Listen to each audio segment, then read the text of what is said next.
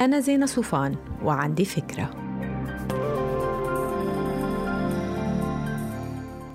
هاي لو سمحتوا ما تفوتوا على سنة جديدة براسم كركب أبداً. وإيه في طرق نخفف العجقة حتى لو فاتحين 100 ملف بنفس الوقت.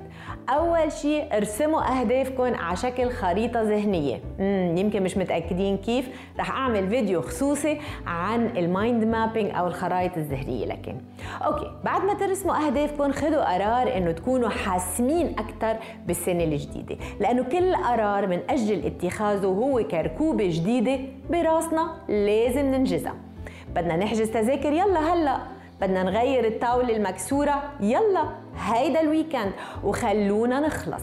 ليه بدنا نمشي وبراسنا فكرة التذاكر اللي يمكن تغلى والطاولة المهداية على ثلاث أجرين؟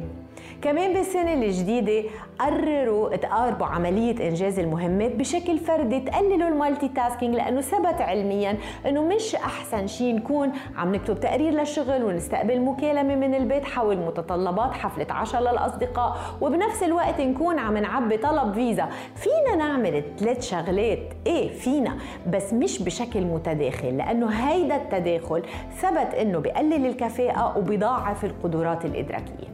وآخر شيء قبل السنة الجديدة راجعوا القنوات اللي عم تسمحوا للمعلومات تمر عبر لدماغكم سواء نيوزلترز جرايد مجلات يمكن مواقع إخبارية آه، مواقع تواصل اجتماعي أو حتى برامج تلفزيونية. اعملوا شوية فلترة.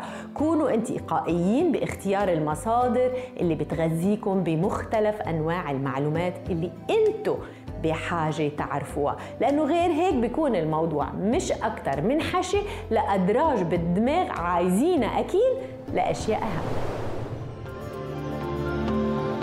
ما تنسوا تعملوا download للفكرة تعطوها rating وتساعدوني بنشرة.